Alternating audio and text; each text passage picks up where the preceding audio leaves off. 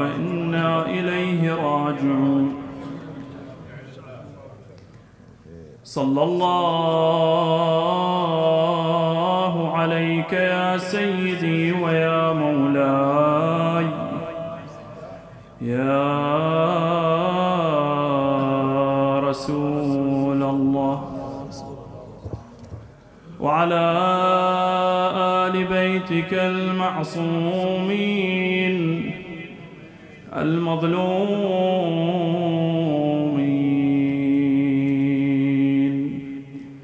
صلى الله عليك يا سيدي ويا مولاي. يا أبا عبد الله يا رحمة الله الواسعة. ويا باب نجاة الأمة وسراج الظلمة وأبا الأئمة يا غريب يا مظلوم كربلاء يا ليتنا كنا معكم فنفوز فوزا عظيما.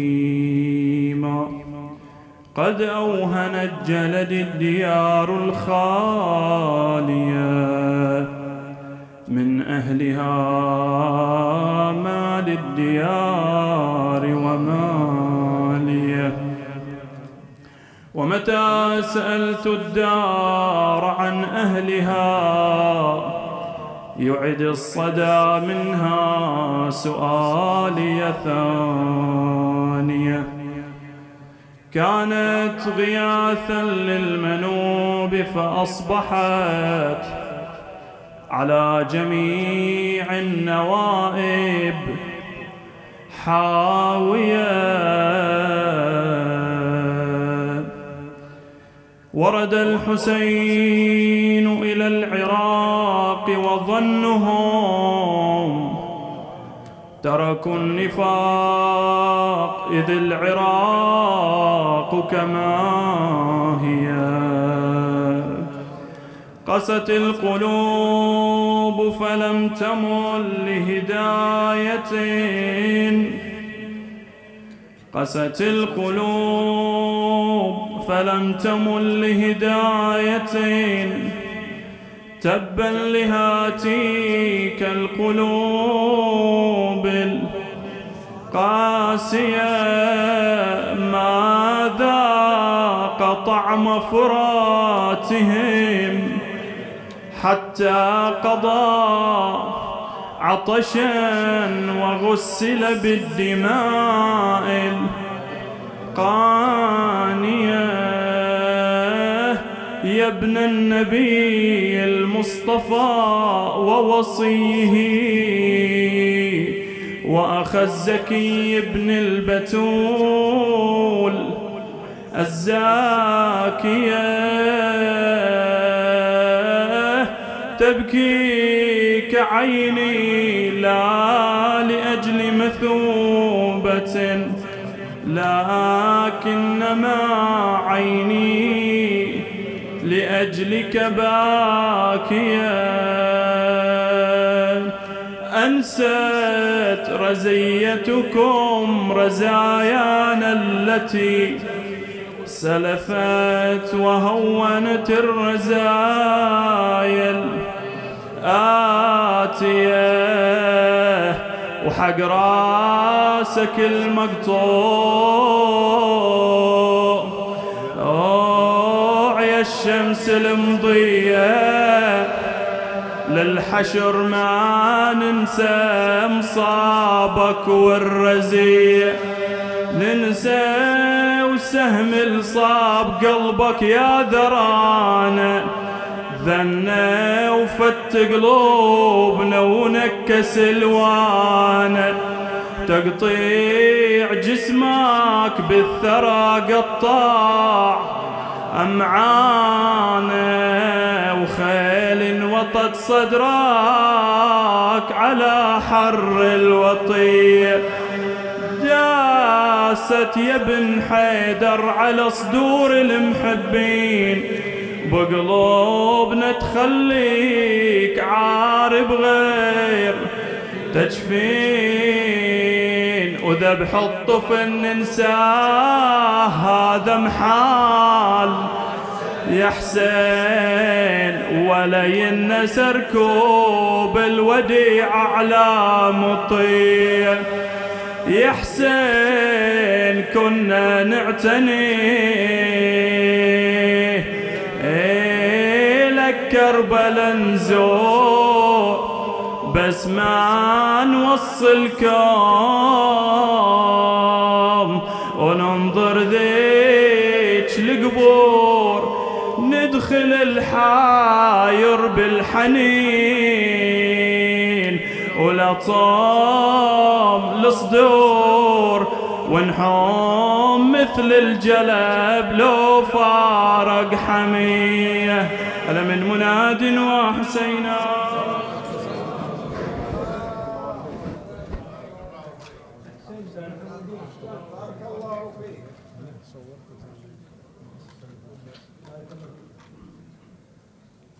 وبعد الزيارة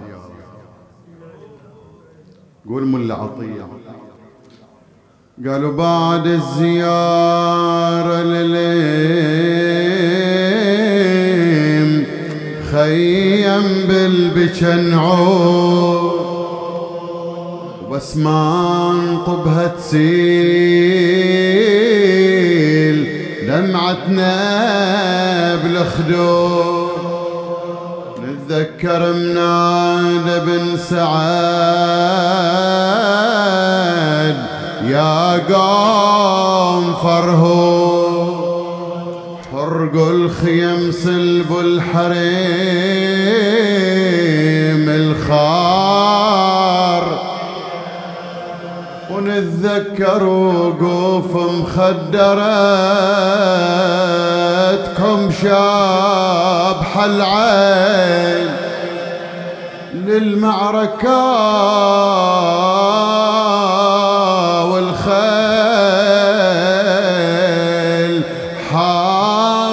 بالصياوي تنادي عدوان الله. الله بهالنساوي لا تروعوها وراقبوا رب البرية. وسيعلم الذين أي منقلب ينقلبون والعاقبة للمتقين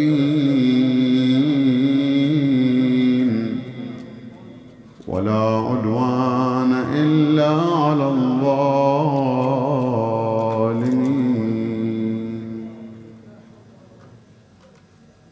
يقع البحث في ثلاث إشارات ونقطتين. الإشارة الأولى ذكرنا بالأمس ينبغي لنا أن نكون على معرفة وإلمام بعظمائنا. كل عرق كل جماعة كل طائفة كل مذهب من حقهم أن يفتخروا بعظمائهم. ونحن أيضا لسنا بدعا من غيرنا. عندنا عظماء. فينبغي لنا قبل أن نفتخر بعظمائنا أن نعرفهم. وإلا كيف يمكن أن نفتخر بعظمائنا دون معرفة وإلمام بهم؟ بالأمس قلنا السفراء. واليوم نقول نور الأنوار هو الإمام الحجة عجل الله تعالى فرجه. في أحد قلبه لا يضطرب ولا يهفو لمولانا صاحب الأمر صاحب العصر والزمان. نحتاج أن نعرف سيرته لا أقل لخمسة وسبعين سنة. نحتاج أن نعرف حياته أيام أبيه. ماذا قال فيه أبوه؟ ماذا قال فيه النبي؟ ماذا قال فيه أجداده الأطهار؟ من رآه في أيام حياة أبيه؟ ومع من التقى في أيام الغيبة الصغرى؟ من هم أصحابه؟ لكل إمام أصحاب. والإمام أيضا عنده كان أصحاب. ما هي أحاديثه؟ عندنا معجم يا مؤمن اسمه معجم أحاديث الإمام المهدي. معجم ضخم أحاديث الإمام المهدي. ما هي رس وما هي رسالاته ورسائله؟ هذه كلها إحنا في حاجة ماسة بأن نقفز من مرحلة الولاء القلبي للمعرفة وإلى ملء عقولنا من هو إمام زماننا. هذا شيء مهم جدا. بلى لعلك تقول دوركم أنت أنتم أيها الخطباء. فعلا. في هذه الحيثية أعني في سيرة الإمام بتتبع البسيط والقاصر ولعلك تستمع أكثر مني. لم أجد من يتطرق إلى سيرة الإمام المهدي. لعلك لعلكم أنتم سمعتموها وأنا لست بملتفت. لكن سيرته طويلة مهمة أحاديثه كثيرة. رسائله عديده وراح أشير إلى مسألة الرسائل. الإشارة الثانية أن تكون عقيدتنا بالإمام الحجة وبالمهدوية علاقة ذات أصول ثابتة وأركان راسخة قوية. لماذا؟ لثلاثة أسباب. السبب الأول لأن الروايات يا مؤمن شوية تخوف. الروايات التي وردت في هذا الشأن مخيفة. الروايات كالذي ورد لا يخرج حتى تنكره بعض شيعته. في أي واد قس لك؟ يمكن أنا منهم. متى متى يحصل الإنكار؟ إذا كانت عقيدتي ضعيفة. إذا كانت معرفتي ضعيفة. هذا السبب الأول.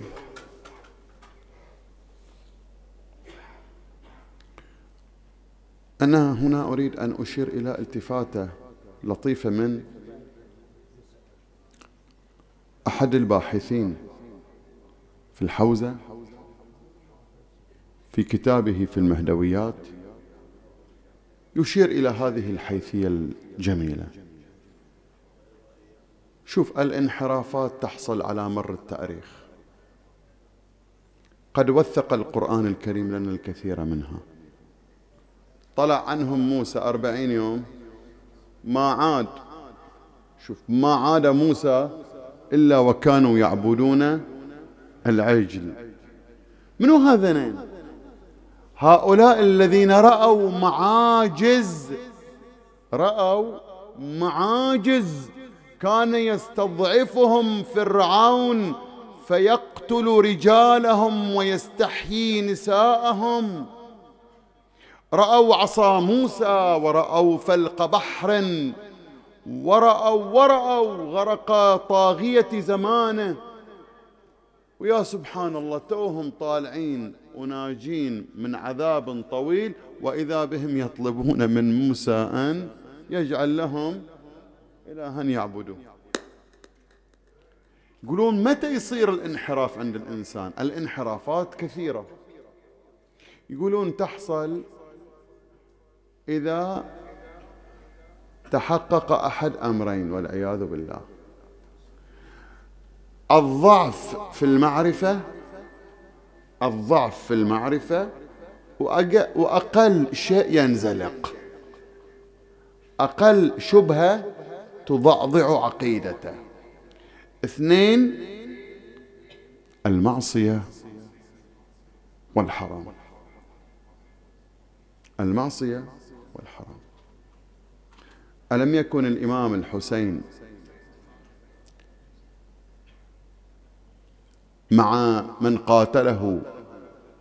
ألم يكون ألم يكونوا يعرفوه؟ ومن لا يعرفه أولم يعرفهم بنفسه في الخطبة الأولى والثانية. ألم يعرفوا أنه ابن بنت رسول الله وأن النبي قال فيه حسين مني وأنا من حسين؟ ألم يسمعوا قول أحب الله من أحب حسينا وأبغض الله؟ إذا لماذا قاتلوا؟ الحسين أجاب لقد بعد أن استنفذ كل البراهين الفطرية والعقلية والبراهين بكل أنواعها. قال لقد ملئت بطونكم من الحرام. سيد دستغيب يقول مو لخصوصية فقط لقمة الحرام. المعصية هي كسر السياج الذي يعصم الإنسان وبالذات أشد أنواع الذنوب فتكا في كل الذنوب الموجودة عندنا في في الأدعية والروايات. يعني في دعائكم من اللهم اغفر لي الذنوب التي تنزل البلاء اللهم اغفر لي الذنوب التي تحبس الدعاء. أشدها أشدها أشدها ما يهتك العصم هذا أشد نوع. خلاص إذا هتكت العصم أي التي تعصم الإنسان عن أي حرام إذا هذه تحصل وهذه تحتاج إلى بحث.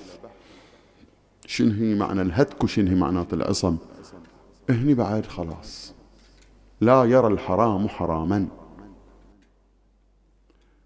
إذا هذا السبب الثاني. نجي إلى السبب الثالث. السبب الثالث لكي لكي نستطيع أن نصدر من هو مولانا ومن هو إمامنا الإمام المهدي. لقاعدة أنتم على معرفة بها فاقد الشيء. لا يعطي. شلون أنا بعرف الحسين إلى العالم وأنا لا أعرف الحسين؟ كيف سوف أعرف مولاي الإمام الحجة إلى العالم وأنا لا أعرفه؟ ولا أعرف عقيدتي فيه. هاي الإشارة الثانية. نجي إلى الإثار نجي إلى الإشارة الثالثة. أن تكون علاقتي بالإمام علاقة قوية. كيف؟ يعني هي فقط بالكلام. أنا أحب الإمام. أنا أدعو أتمنى أن يظهر الإمام. كيف تكون علاقتي بالإمام قوية؟ أنا راح أشير إلى إشارات إلى وقفات سريعة. واحد الدعاء. والمواظبة على الدعاء في كل يوم إليه. أدعو فعلا للإمام في كل يوم.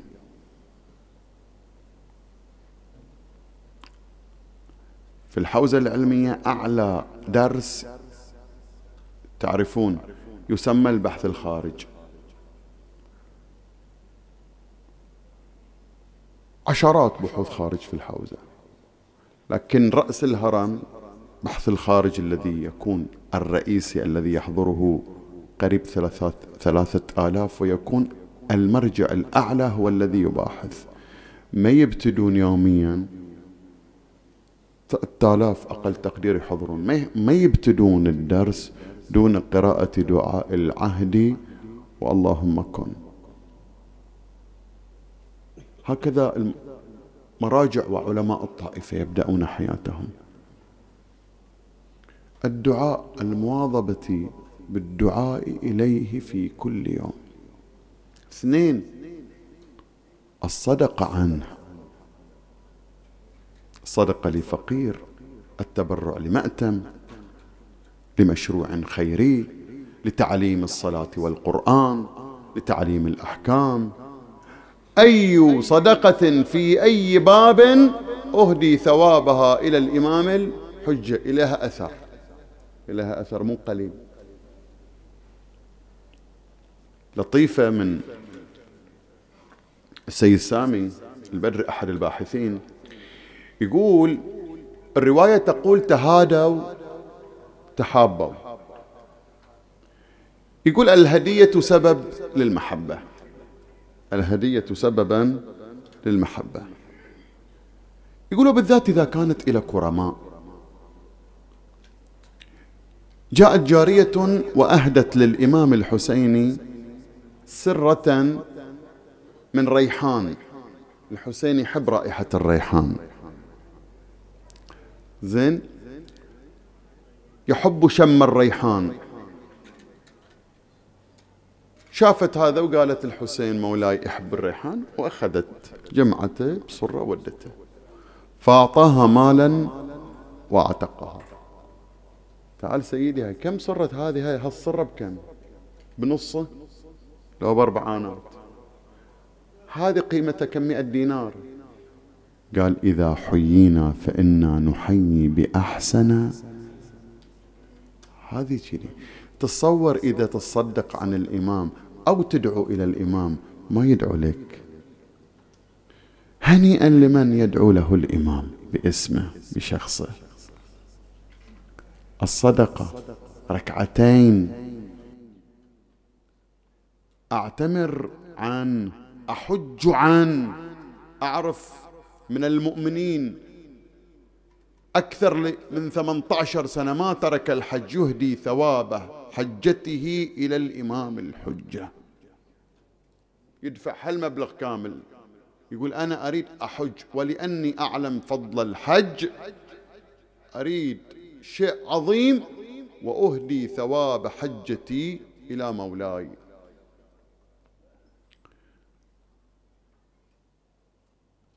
الثالث أن أقرأ رسائله إلي.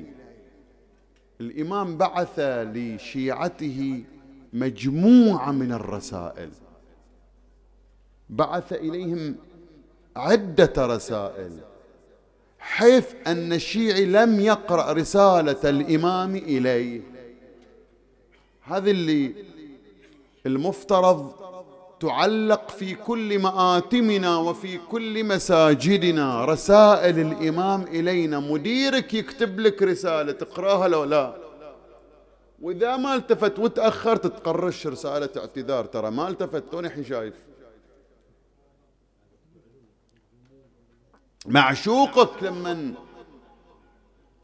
يحبك أحد أو تحبه وتريد أن تتقرب إليه وأرسل إليك رسالة. أتعيرها الاهتمام؟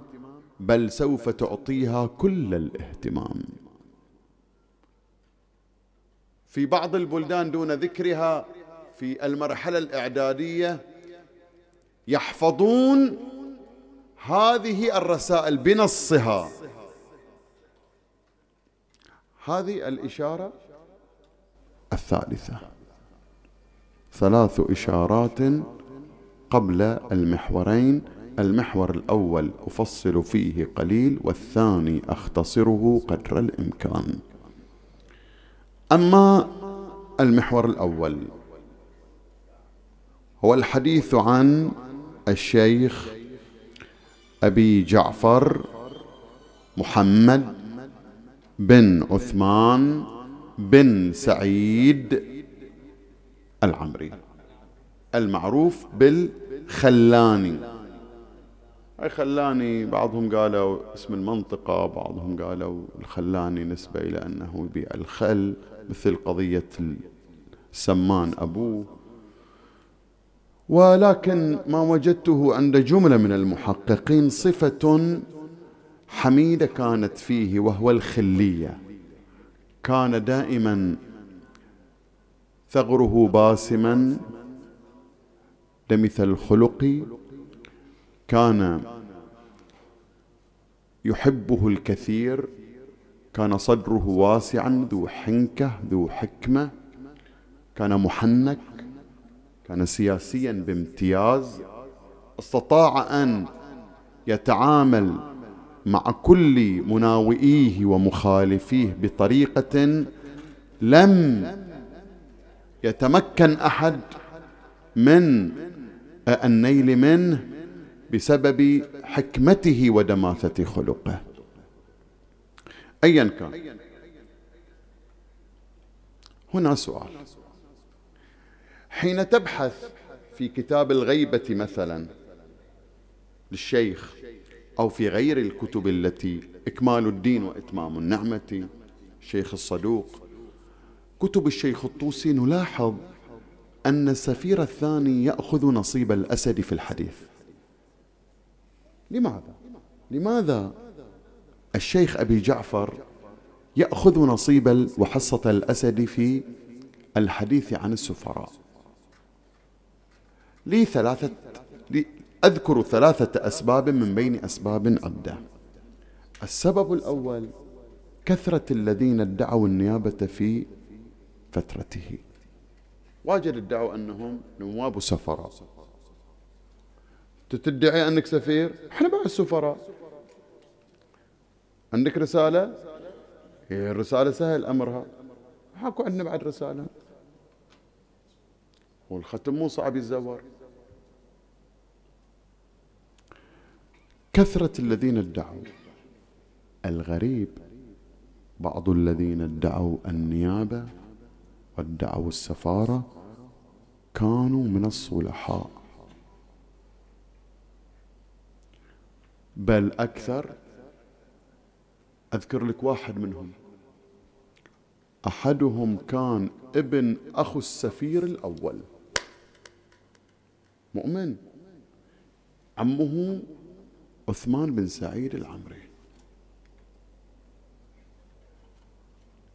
أعوذ بالله نسأل الله حسن الخاتمة. ما تدري. زين هذا السبب الأول. السبب الثاني لأن له نصيب الأسد من ناحية السنين. كل السفارة كانت مدتها سبعين سنة وهو كم؟ أربعين سنة. وعلى رأي الشيخ الطوسي خمسين سنة. يعني كان أكثر من نصف المدة على الرأي المشهور أربعين عاما. هذه المدة كافلة وكافية بأن يكون الحديث عن هذا السفير أكثر من غيره. السبب الثالث الفتن اللي صارت. طبعا هو عنده وكلاء في كل الأمصار. كان من ضمن سياسته عنده شبكة وكلاء كثر. ونفس الوكلاء لا كان إليهم وكلاء. في هاي الفترة كان فترة فتن. حتى البحرين صارت فتنة في هالفترة. لا لا في ذيك الفترة مشكلة الزنج يسمونها. مو هاي القرية. لا مشكلة واحد إجا وادعى إن كان ما نريد نجيبها. وادعى وصدقوه آه، اللي في البحرين وكانوا يعطون الخراج إليه. على أي حال وبعدين طلع من البحرين وراح الإحساء. أيا كان. هذه كانت من ضمن الفتن اللي مرت بها الطائفة هاي ثلاثة أسباب.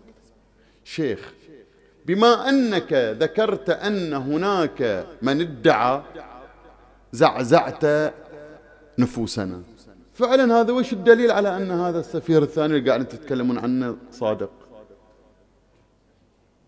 مو احتمال واحد من من السفراء ظلم يعني مثلا.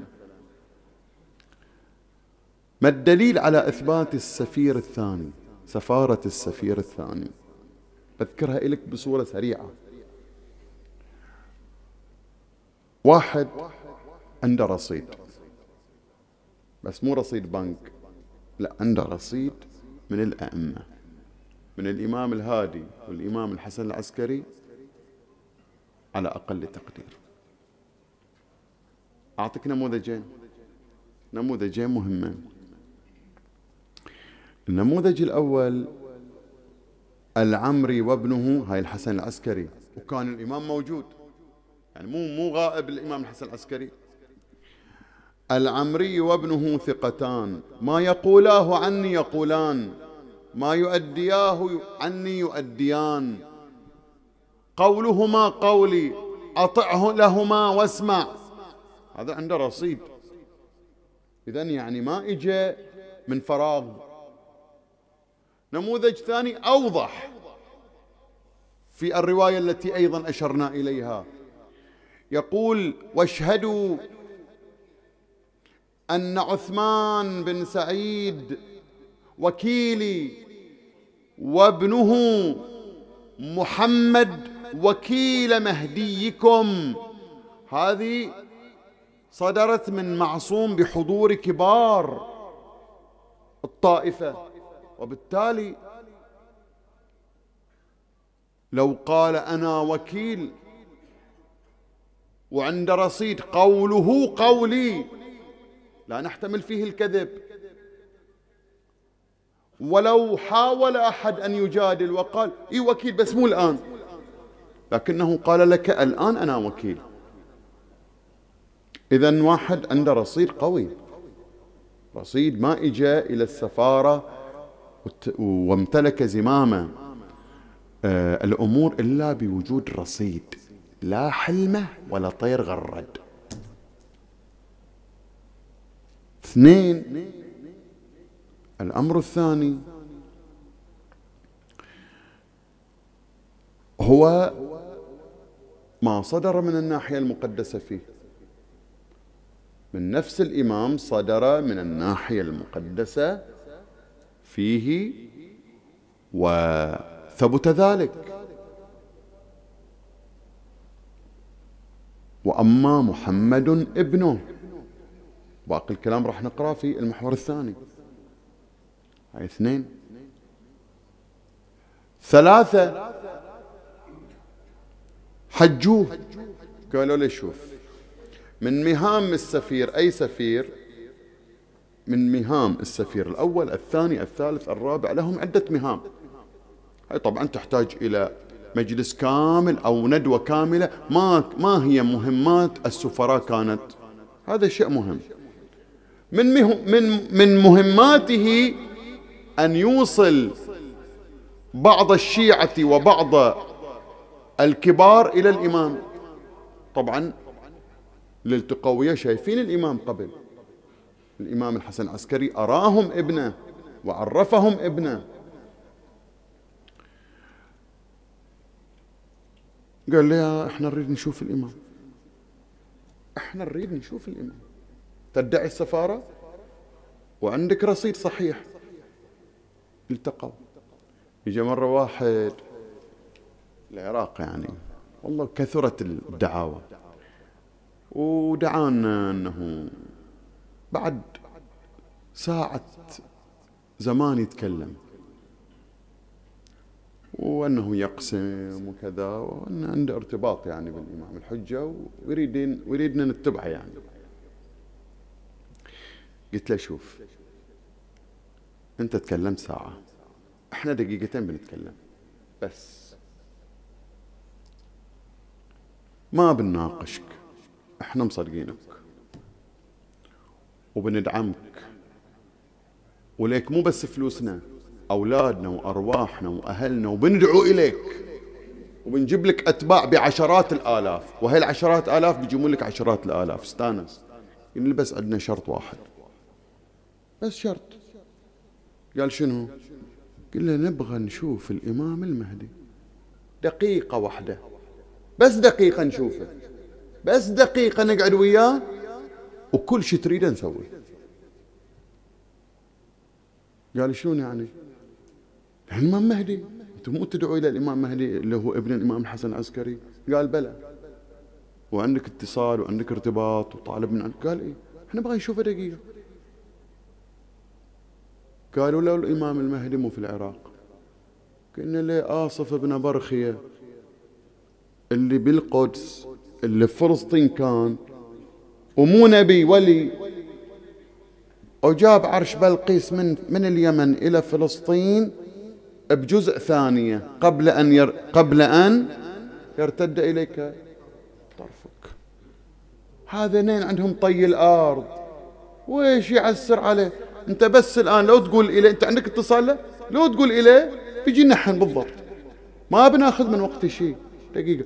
مو مشكلة. بكرة نجيك هالوقت رتب الموعد ونجيك بكرة. قال إيمانكم ضعيف. الآن صار لهم أربعين سنة يدعون. ما حد شاف الإمام الحجة إلا واحد. قالوا إلى يا أبا جعفر. تقول سفير أرنا الإمام. شاء وداهم التقوا. وفي لقائهم مع الإمام صدق على كل ال ال ال كل الكتب التي كانت بختمه. هاي أربعة. خمسة. شوفوا. كل الأنبياء كل الرسل تسلسل الدعوة كمادة. كهيئة كقالب ادعو إلى سبيل ربك بالحكمة والموعظة الحسنة. هذا القالب هذه الهيئة. بس الآلية والطريقة. واحد مخاطبة الفطرة. قولوا لا إله إلا الله تفلحوا. قسم ما يقبل بهاي الفطرة. ليش؟ فطرته فيها لوثة. يجي يجي المرحلة الثانية. العقل البرهان النظري البرهان العقلي. نموذجين أذكر؟ قل ها نموذجين قل لو كان فيهما آلهة إلا الله لفسدتا. هذا برهان نظري برهان عقلي. مثال ثاني أأرباب متفرقون. خير أم الله؟ الواحد. القهار. هذا برهان عقلي برهان عقلي برهان رياضي. ما يحتاج إلى هاي المرحلة الثانية. وإذا كابروا وجحدوا بها واستيقنتها أنفسهم شو يسوون؟ هنا يجيبون المعجز. هنا يجي دور ناقة تطلع من ناقة تطلع من جبل. عصا تفتح بحر. هذه وين تصير؟ عصا تفتح بحر. يجيبون له ميت. يتمتم فوقه يقوم هالميت. أعمى صار له. أعمى صار له. من الله خلقه؟ إلى أن صار شايب رجال كبير. عيسى هذا أعمى. يقول تعال. يمسح على عينه فيبصر. هذا المعجز. هذا بعد استيفاء المرحلة الأولى والثانية. هذا عند الأنبياء عند الأولياء الكرامة. عند الأولياء يجي كرامة لا أريد أن أستغرق في الكرامات. زين؟ لكن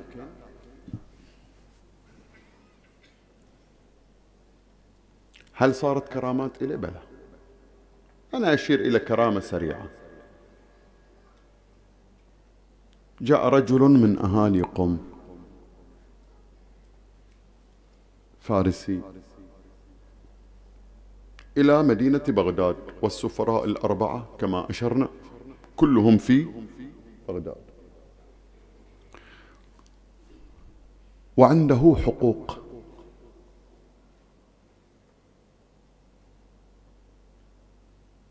هذه أموال.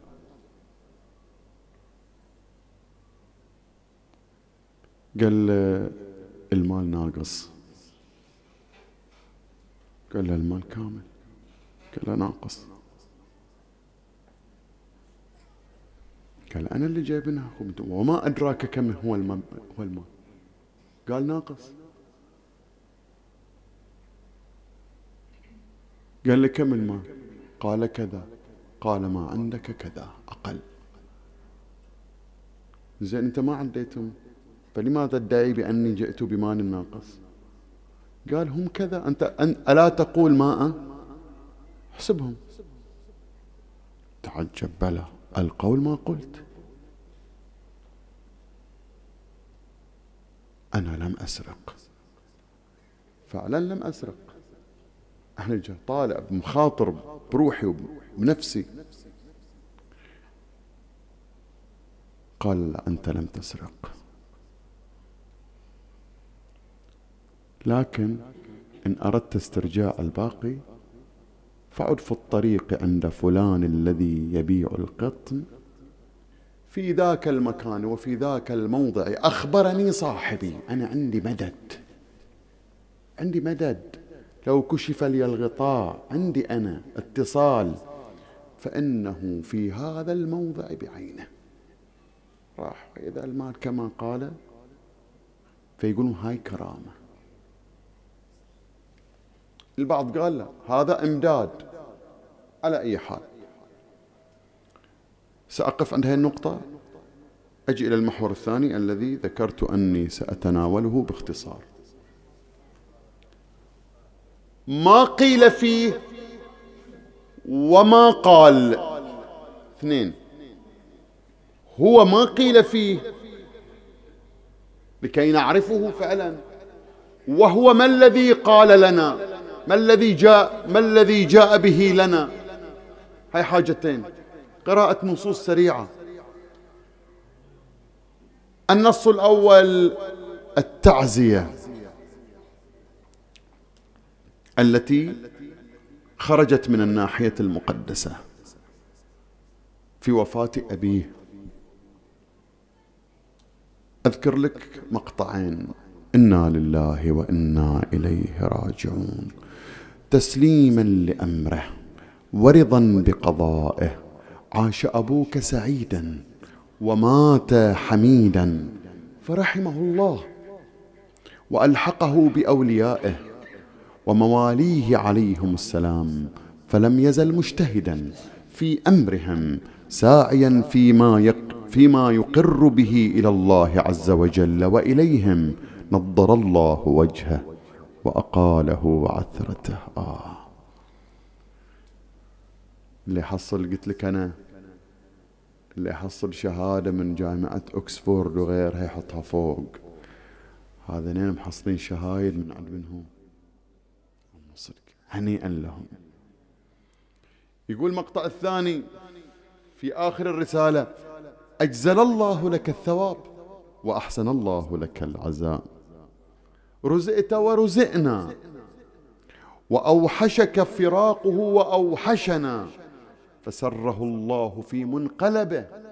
وكان من كمال سعادته أن رزقه الله عز وجل ولدا مثلك يخلفه من بعده. ويقوم مقامه بأمره. ويترحم عليه وأقول الحمد لله. فإن الأنفس طيبة بمكانك وما جعله الله عز وجل فيك وعندك أعانك الله وقواك وعضدك ووفقك وكان الله لك وليا وحافظا وراعيا وكافيا ومعينا. في نص آخر يقول والابن أي محمد. وقاه الله. لم يزل ثقتنا في حياة الأب. رضي الله عنه وأرضاه. ونضر وجهه. يجري عندنا مجراه. ويسد مسده. وعن أمرنا يأمر الإبن. وبه يعمل. تولى تولاه الله. في نص آخر. كتابه. كتابي. هذا بعض ما قيل. فيه من الناحية المقدسة.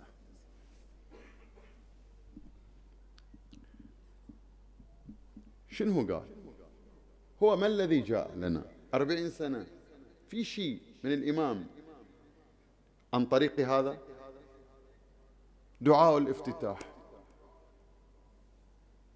هذا دعاء الافتتاح اللي نقرأه في كل يوم من شهر رمضان يقول السيد ابن طاووس إذا قريتون ترحموا على الشيخ أبي جعفر العمري. هذا هو اللي جابه من عند الإمام. اللهم إني أفتتح الثناء بحمدك وأنت مسدد للصواب بمنك. زيارة آل ياسين طريقنا للإمام الحجة السفير الثاني. السلام عليك حين تقوم وتقعد. السلام عليك حين تقنت وتركع وتسجد. السلام عليك في آناء الليل وأطراف النهار. سمات اللي نقرأ يوم الجمعة العصر. الشيخ أبي جعفر. أنا أختم بهاي الدقيقة. يقولون إليه. هاي العاشق. شوف إذا واحد يحب أحد يريد يتبع كل أخباره. لو زين تصير عندنا هذا هاي حالة الشوق بداخلنا.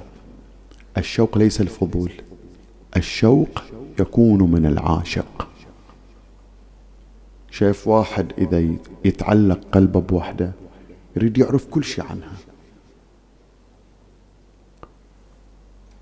هذا عاشق يسأل. إذا شفت واحد عنده علاقة بمن أنت تحب من تشوفه تسأل عنه؟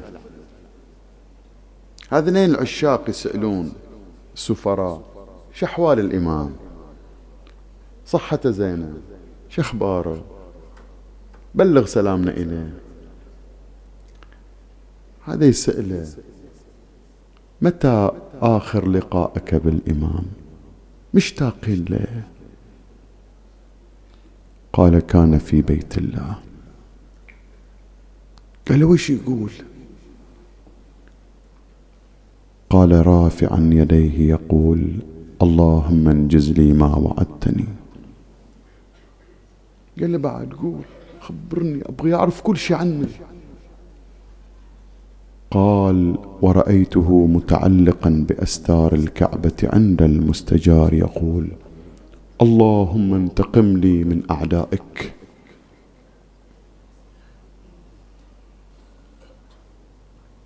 قال لي يحضر الحج الإمام في كل سنة يحضر الحج قال بلى في كل عام في كل عام يحضر الحج قال لي الناس تعرفه قال يحضر الموسم ويرى الناس ويعرفهم ويرونه ولا يعرفوه. ترى أعمالنا تعرض في كل أسبوع. يشوف أعمالنا؟ والله خجلانين منك سيدي ومولاي شوف أعمالنا ترى في كل أسبوع. يمكن نآذيك سيدي. يمكن نوجع قلبك سيدي.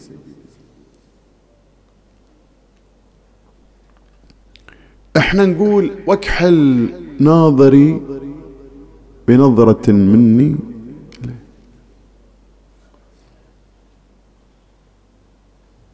وأكو ناس شافوا الإمام شافوا المعصوم. بس ما نفعهم النظر إلى المعصوم. علي بن الطعان شاف الحسين لو ما شافه. هذا علي بن الطعان. يا مؤمن إذا سمعت اسمه العنة هذا الحسين. هذا علي بن الطعان اللي الحسين يوم يوم كان ويا الحر أقبل الجيش. وكان ما يستطيع أن يعدو بالفرس. أخذ الحسين قربه وراح عدا إليه وصب الماء وسقاه بيده. بيده الشريفة سقاه. وصب الماء على رأسه ورشف له خيله. هذا يوم عاشر اللي قال إلى الحسين لا تذوق قطرة من الماء حتى تلقى الحميم. الحسين يمشي بهواده. والضعينة تمشي. وإذا بأحد أصحاب الحسين قد كبر الله أكبر. قال له كبرت كبيرة والحمد لله بكرة وأصيلا. لما كبرت؟ قال له سيدي وصلنا أرض السواد. أي العراق وكانت تعرف بالسواد قبل العراق. قال له أنا أخبر منك بالعراق أنا عايش بالعراق. أعرف؟ ما وصلنا. دقق النظر. اعدو فانظر ما الذي تراه من سواد أمام أمام ناظري. راح إجا وهو ينادي سيدي أبا عبد الله هذه آذان الخيل وأطراف الأسنة. جيش جرار أبو علي جاي.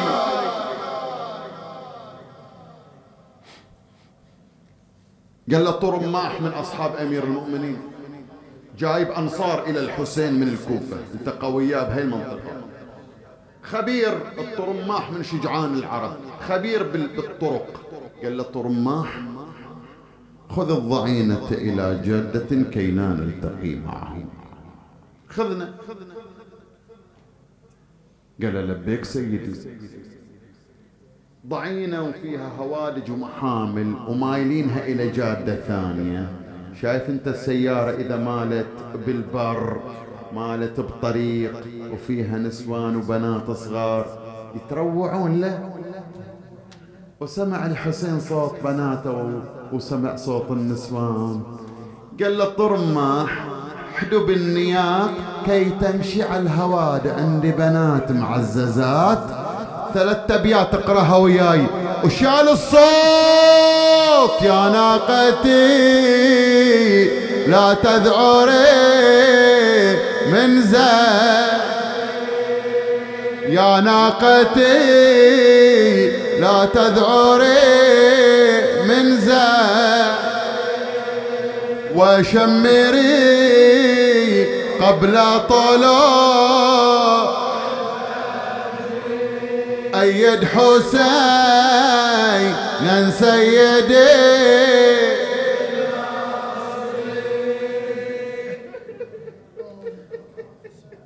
يا مؤمن الضعينة تمشي؟ والجيش يتقدم يحاصر الضعينة. والوقت ضحى والشمس في كبد النهار. والجيش يلهث من شدة الظمأ. والعطش فنادى الحسين أخي أبا الفاضل ولدي علي. بلا لبيك ائتوني بكل القرب وكانت ما أتي قربة. والقربة تسقي السبعة والتسعة رجال. اسقوا القوم عن بكرة أبيهم. أبو علي هذنين بيمنعون منك الماي قال اسقوهم. أبو علي بيذبحون طفلك عبد الله عطشان. اسقوهم.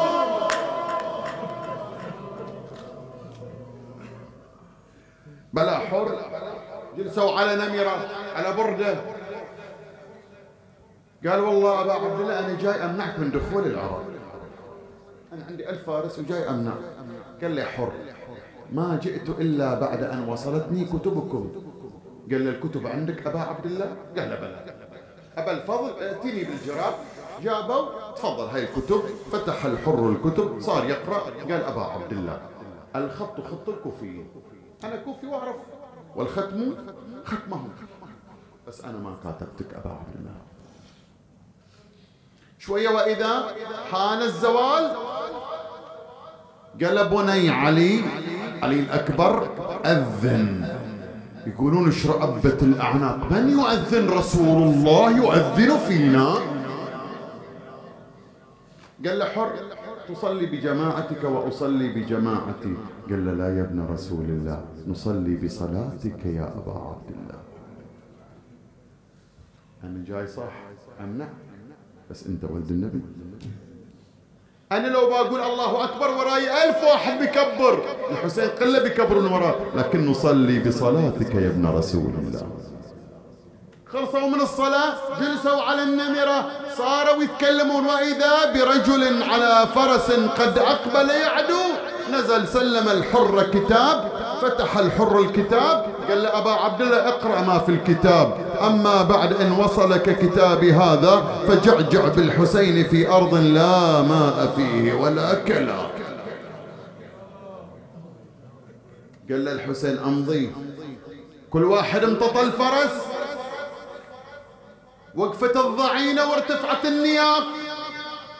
الحسين يريد أن يمضي الحر يسايره.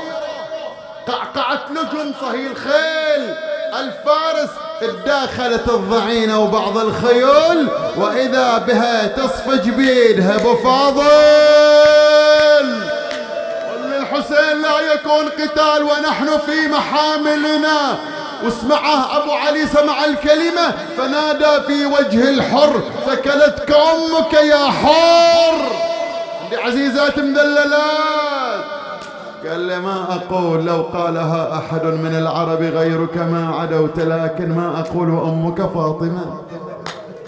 ما أقدر أحكي أمك فاطمة أمك الزهراء. قال لي يلا روح إليها وطيب خاطرها أبو فاضل.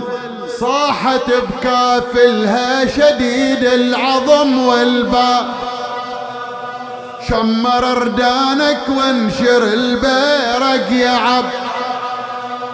كني عاينها مصيبة شي برا. ما ظنتي نرجع بدولتنا المدينة قالها يا زينب هاج عزمي لا تنخين. ما دام أنا موجود يا أختي ما تذلي وياي. لو تنقلب شاماتهم ويا العراق. لطحن جماجمهم وأنا حامي الضعيف لا تهيجيني ولا يطب بقلبك الخوف. ما يروعني ضرب الأرماح وطعن السيوف. بس طلبي من الله يسلم لي. بس طلبي من الله يسلم لي هالجفوف نحمل على الجيمان وذكرهم بابونا. صاحت أعرفك بالحرب عباس وافي. وقطع الزند هذا الذي منه مخافي. اليوم بمعزة وبعدكم مدري. شوافي يا هل يرد الخيل لو هجمت على. بينما الصبطوا بأهله مجدا في المسير. وياي تقرأ يا مؤمن. بينما الصبطوا بأهله مجدا في المسير. وإذا الهاتف ينعاهم ويدعو ويشير. إن قدام مطاياهم مناياهم تسير. ساعة إذ وقف المهر الذي تحت فدعا صهوة ثانٍ فأبى أن يرحل. فدعا في قومه يا قوم هذه الفلا. كنا كنا. قالوا هذه كربلاء. قال كرب.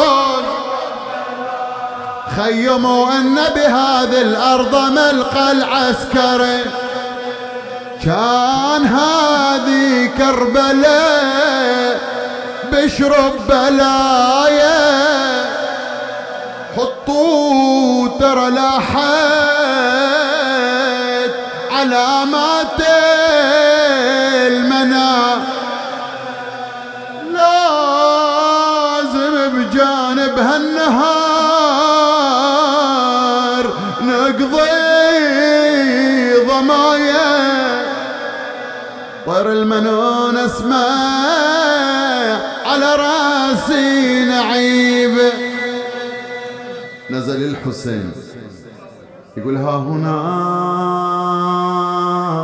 مضارب خيامنا. ها هنا مصارع رجالنا. أبو علي أكمل عنك أبو علي. ها هنا تروع أطفالنا. ها هنا تضرب نساؤنا. ها هنا يذبح رضيعنا. أبو علي ها هنا أقوا على وجه صريعا. ها هنا تكسر الأعوجي عظامنا. ها هنا يرفع رأسي على القناة. أبى أسألك دقيقتين أريد من عندك. دقيقتين. دقيقتين هذه أريدها الدمعة. أبى أسألكم علي بن أبي طالب إذا بغى يطلع زينب من بيته إلى البقيع. يطفي السراج. الحسين يوم راد ينزل زينب من هودجها. أبى أسألكم ما حاطوا الهودج بني هاشم؟ عشان ما حد يشوف ظلها ولا أصفار ما جث أبو فاضل وحط جفوفه وقال لها تفضلي يا زينب. ويوم نزلت قبضت قبضة من التراب شمتها وتعرف التربة من ريحة التربة اللي عند أم أيمن وزفرة الزفران يا كربلاء من حظك كل الفخار. أرض المدينة روضة وبغداد ريض ولا بلد نزلوها إلا ورد وانتي عليهم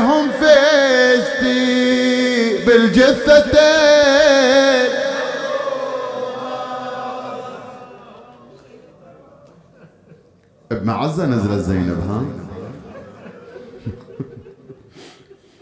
يوم يوم الأربعين يوم رجعت منهم نزل وعندها راس. سادة فيكم بني بني بني هاشم. ما حد يروح ينزلها. نسوان. ما عنكم ما عنكم. ما تستاهل زينب تنزلوها. هي قالت جيناكم يا أبو فاضل ولا جيتوا تنزلونا. وهاي الروس جبناها ومنكم نطلب العار. وراس حسين سمحوا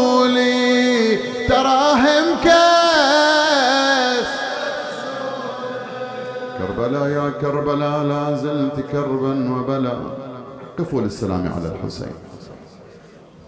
صلى الله عليك يا أبا.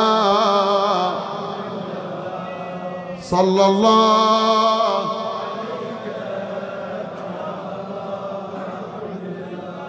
صلى الله.